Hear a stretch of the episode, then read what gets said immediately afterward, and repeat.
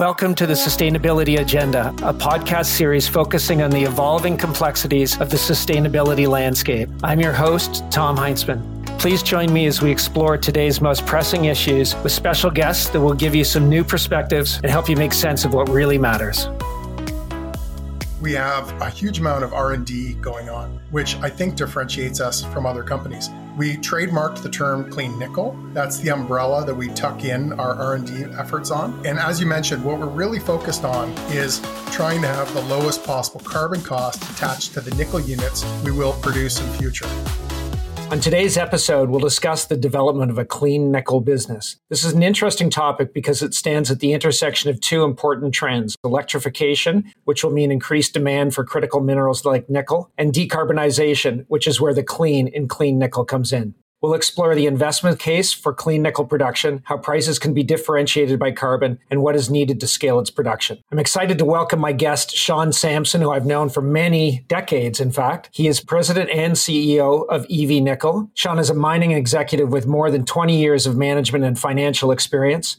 Prior to founding EV Nickel in 2021, Sean held senior positions at FNX Mining and at Kinross Gold Corporation. He was previously a management consultant at Bain and Company and traded for investment banks in New York and in Europe. He is also a past elected PDAC board member and a clean tech advisor at Mars. Good afternoon, Sean, and welcome to the show. Thanks, Tom. Great to see you, and thanks for having me.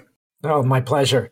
To give our audience context, can you elaborate on the importance of nickel for the clean energy transition? Yeah, so nickel is one of the global base metals, which, as it turns out, is integral to the winning battery chemistry in the electric vehicles that are driving around and are planned for the decades to come. So, as we think overall about the transition and we think about electrification of ground transportation and electric vehicles, the big difference with an electric vehicle from an internal combustion engine is that it needs a big slug of metal to be able to carry the energy with the vehicle as it rolls. And as it turns out, nickel right now is an integral part of each battery to the point that about 150 pounds of nickel are required in every Tesla rolling down the street. And when you forecast out the amount of EVs, you know, the percentage of EVs for vehicles that are sold, it adds up to an enormous amount of nickel required with that electric vehicle growth. Now, it's a global base metal to begin with because right now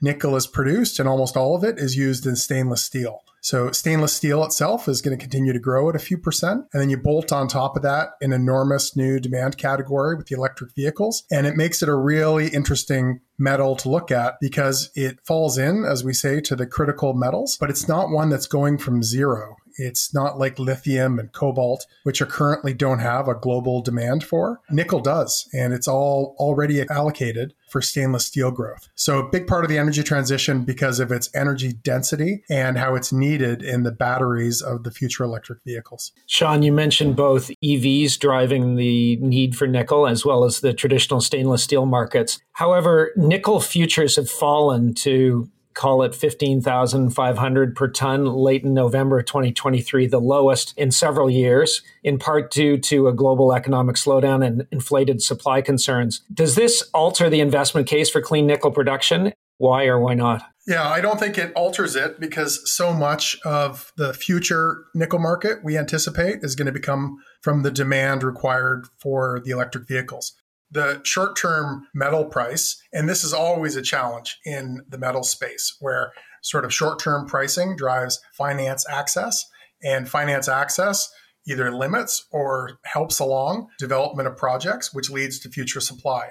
The issue here is that the future demand for nickel comes from something that's sort of regulatory intensive. So, a big reason why we're going to have these EVs rolled out is because of the incentives, the Inflation Reduction Act in the US, for example. That is moving the ball forward on the energy transition, and with it, the future growth in electric vehicles. The short term nickel price is really driven off of the supply demand to fill the Chinese production of stainless steel. So that's sort of today's nickel market. And it's a tricky one because if you look forward sort of five years, nickel needs to double in size, the global nickel market. And to get there, we're likely going to need, you know, higher price signals to incent new supply to come onto the market. It's not a great answer because you'd anticipate that today's price should be higher to be incenting along that future supply to come onto the market. But really, what it all adds up to, Tom, is it's just a bigger and bigger imperative that even without the nickel price signaling, we need this new supply coming on. Or, for example, all these new EV battery plants aren't going to have the inputs that they require. Let's turn to your operations now. I understand that EV Nickel is focused on the development of the lowest possible carbon emitting nickel production and therefore attracting the lowest carbon cost in a carbon pricing regime. Can you describe your business model and how you're rethinking each step of the nickel production process to create clean nickel? Sure. My company is your typical explorer developer who has hugely promising package of land. So in my case, EV Nickel has 30,000 hectares just outside Timmins. We have discovered an enormous amount of nickel on our property. So we have both a low grade, which is one of the largest undeveloped nickel sulfide projects in the world. On our high grade, we have what we think is very promising mineralization, and we have a resource which allows us to talk about having a whole lot of the equivalent of EV batteries in the ground. And we think from a basic mining perspective that we can put together a business case on our mineralization. But alongside that, we have a huge amount of R&D going on, which I think differentiates us from other companies. We trademarked the term clean nickel. That's the umbrella that we tuck in our R&D efforts on. And as you mentioned, what we're really focused on is trying to have the lowest possible carbon cost attached to the nickel units we will produce in future. And what that is, and it's very simple, is that we anticipate that the nickel market, especially in the trades that occur when people are buying nickel to make these batteries in their plants, we think the nickel market is pretty soon going to have an extra edge to it, which is going to be nickel contracts will include the carbon cost attached to the nickel units. And the reason I say that is because January in Europe, all vehicles sold in the EU are going to be stamped with their kilometer zero carbon cost. And what that means is you're going to walk into a Volkswagen dealership and you're going to have an internal combustion engine beside an electric vehicle engine. And actually, the EV is going to have a higher carbon cost because the big difference is the big whack of metal in the battery for the EV. So the car companies are hugely focused on getting the lowest possible carbon cost on their inputs. And what that means in the industry, us, the suppliers, us, the mining companies, for really the first time ever, we're not just selling a commodity, we're selling a commodity plus. It's got to be that we can provide the nickel units. And I talked about how there's this sort of short in future of nickel between the supply and the forecast demand growth. But it's even more complicated than that because we need low carbon nickel production. So that's really what we're getting at with the clean nickel thing is that we're doing a bunch of R&D to have the lowest possible carbon cost attached to the nickel we produce because we think that's where the market is headed. So, Sean, tell me a little bit about this R and D because I find it interesting. It's where mining meets climate tech. What kind of projects are you currently undertaking, and what are you learning in the process? Yeah, so tucked in under the umbrella of our clean nickel. And again, we're trying to just question each of the steps of our process of like, what's the typical way for us to get the nickel out of the ground, out of the rock, and, and off to customers? So, our first big area is around looking at a technology that has existed in our industry for the processing. And when you work through the processing, you are going through and trying to concentrate the metal as much as you can. So, we would take the ore out, crush, grind, float it, and then create a concentrate. So, as is typical in our business, you take that concentrate, and then the next step, which is smelting and refining, Often that's done somewhere else. So that smelting and refining, we have been able to test that if we have a concentrate, we can run what's called bioleaching. And this is a technology that's used elsewhere in base metals. It's used very actively in copper.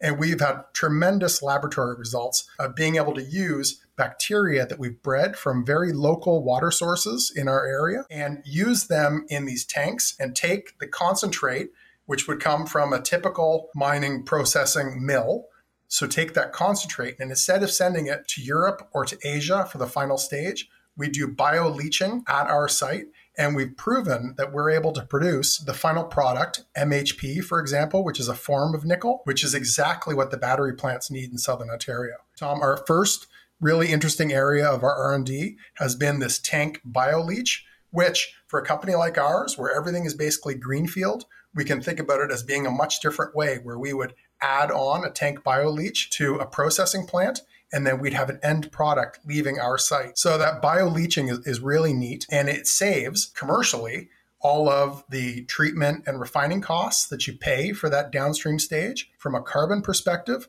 I don't need to ship the stuff around the world, which is really what blows the mind of the car companies as they wade into this space and try to put their hands on nickel. They begin to realize how short supply it is and how it's not in the places they want it to be. For example, North America.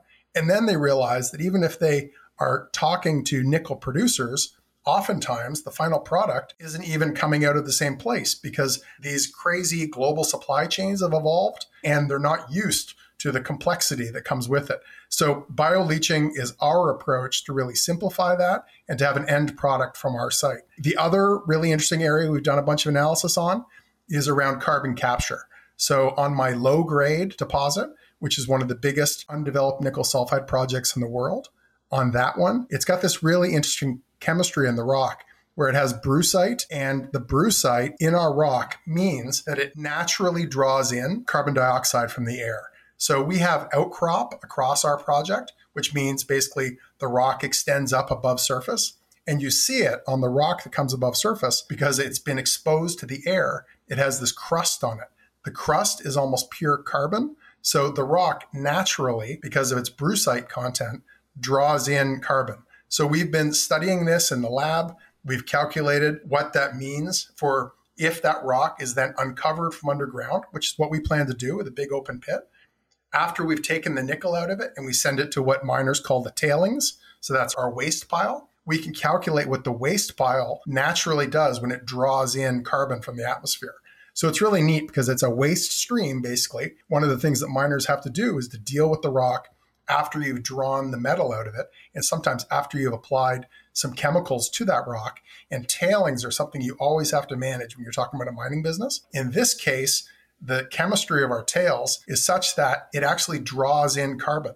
So we've calculated, and it's quite material, both passive. So if the rock just sits there, it draws in carbon to a certain amount. Plus, we've had tremendous results if we can find ourselves a high CO2 gas that we can pump into the tails it has incredible results in terms of how much carbon it's able to absorb.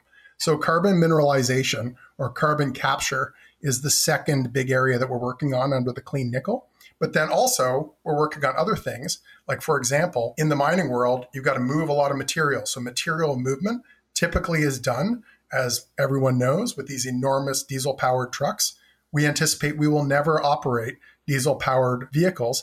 But even better than even having the vehicles, because where we're located, Northern Ontario, we draw hydropower. So everything that we can electrify means we'll have a very low carbon cost attached to that step of the mining process.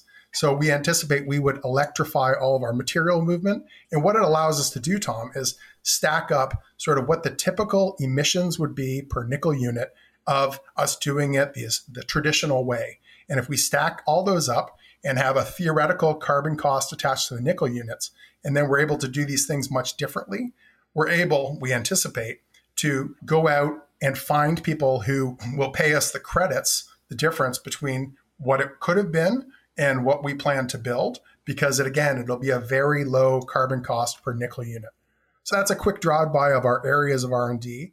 Sean, I love this story because it brings together so many of the themes that we talk about on this show you're creating or sourcing critical minerals that'll enable electrification. You're electrifying your own operations. You're processing your materials in novel ways to lower carbon emissions. And you've got a carbon sequestration at the back end. It brings it together so much of the themes that we talk about just to pursue the carbon capture and storage process a little bit more. So, as I understand it, these rocks absorb the carbon and you can accelerate and increase the amount that they would normally absorb. How much are we talking about, and how big a difference would that make on the emissions at your company? And give us some sense of how many carbon credits might be generated and the economic impact of that.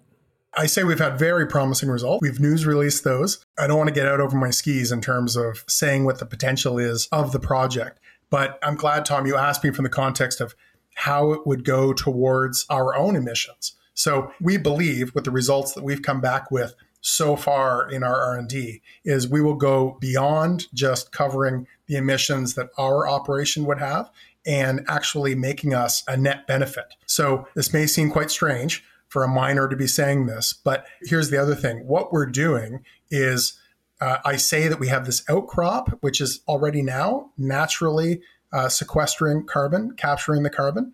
We are going to be unlocking the rock that is currently underground, right? So within a couple hundred meters of surface and exposing all of that. We've released what our results have been. Uh, I encourage folks, if they want to go a little deeper on this, they can go to our company's website.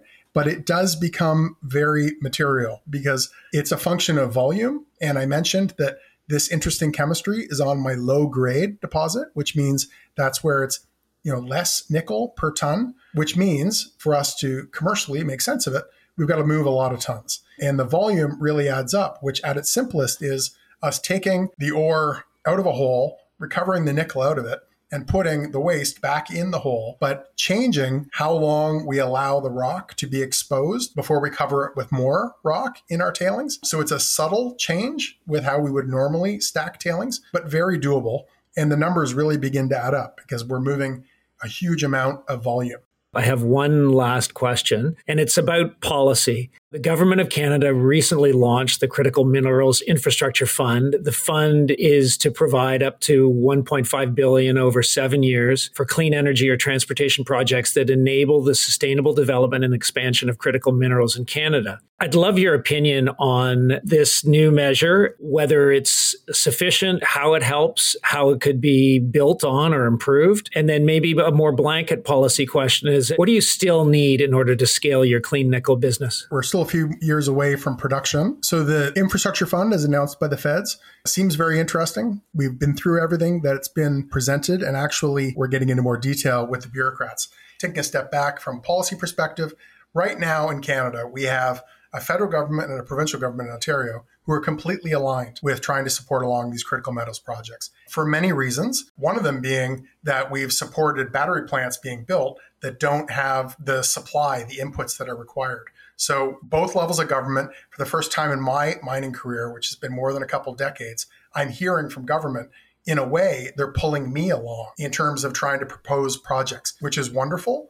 And uh, that's not just the political staff, it's also the bureaucratic staff, which are very important when you're talking about a permitting process. On support, direct you know, dollars in the pocket from government, I'm excited about the infrastructure fund. I certainly don't want the infrastructure fund to be sort of a roads to nowhere slush fund that comes down from government because what we really need to do in our industry is find projects which are near other projects, which we can use existing infrastructure for. And that's mine. I'm 30 kilometers outside one of the world's largest gold producing cities. I'm very uh, appreciative, both federal and provincial money that we have received. There's another federal program other than the infrastructure fund, their R&D fund that we've applied to which is really exciting because all the innovative stuff I've talked about, so far the majority of it has been sponsored by the provincial government. And the federal government has mimicked that. And really, Tom, that's how Canadians that's how the mining business is really going to be able to reach these challenges that are put in front of us is with innovation. It's not just, you know, help support my business plan to make it economic for me to develop up some deposit out in the middle of nowhere. Like we need to rethink the way we do things. I have clearly a bias towards innovation and a new approach, but I think that's really how our supply is going to meet the challenges of this rising demand. So government's been very supportive. Of course, everybody talks about permitting. We know that, as I mentioned, they're pulling us along in terms of trying to move these projects because we're all pushing to the same thing, which is trying to meet this enormous challenge for which right now the critical minerals are not identified and need to be moved along. It's like all the projects are required.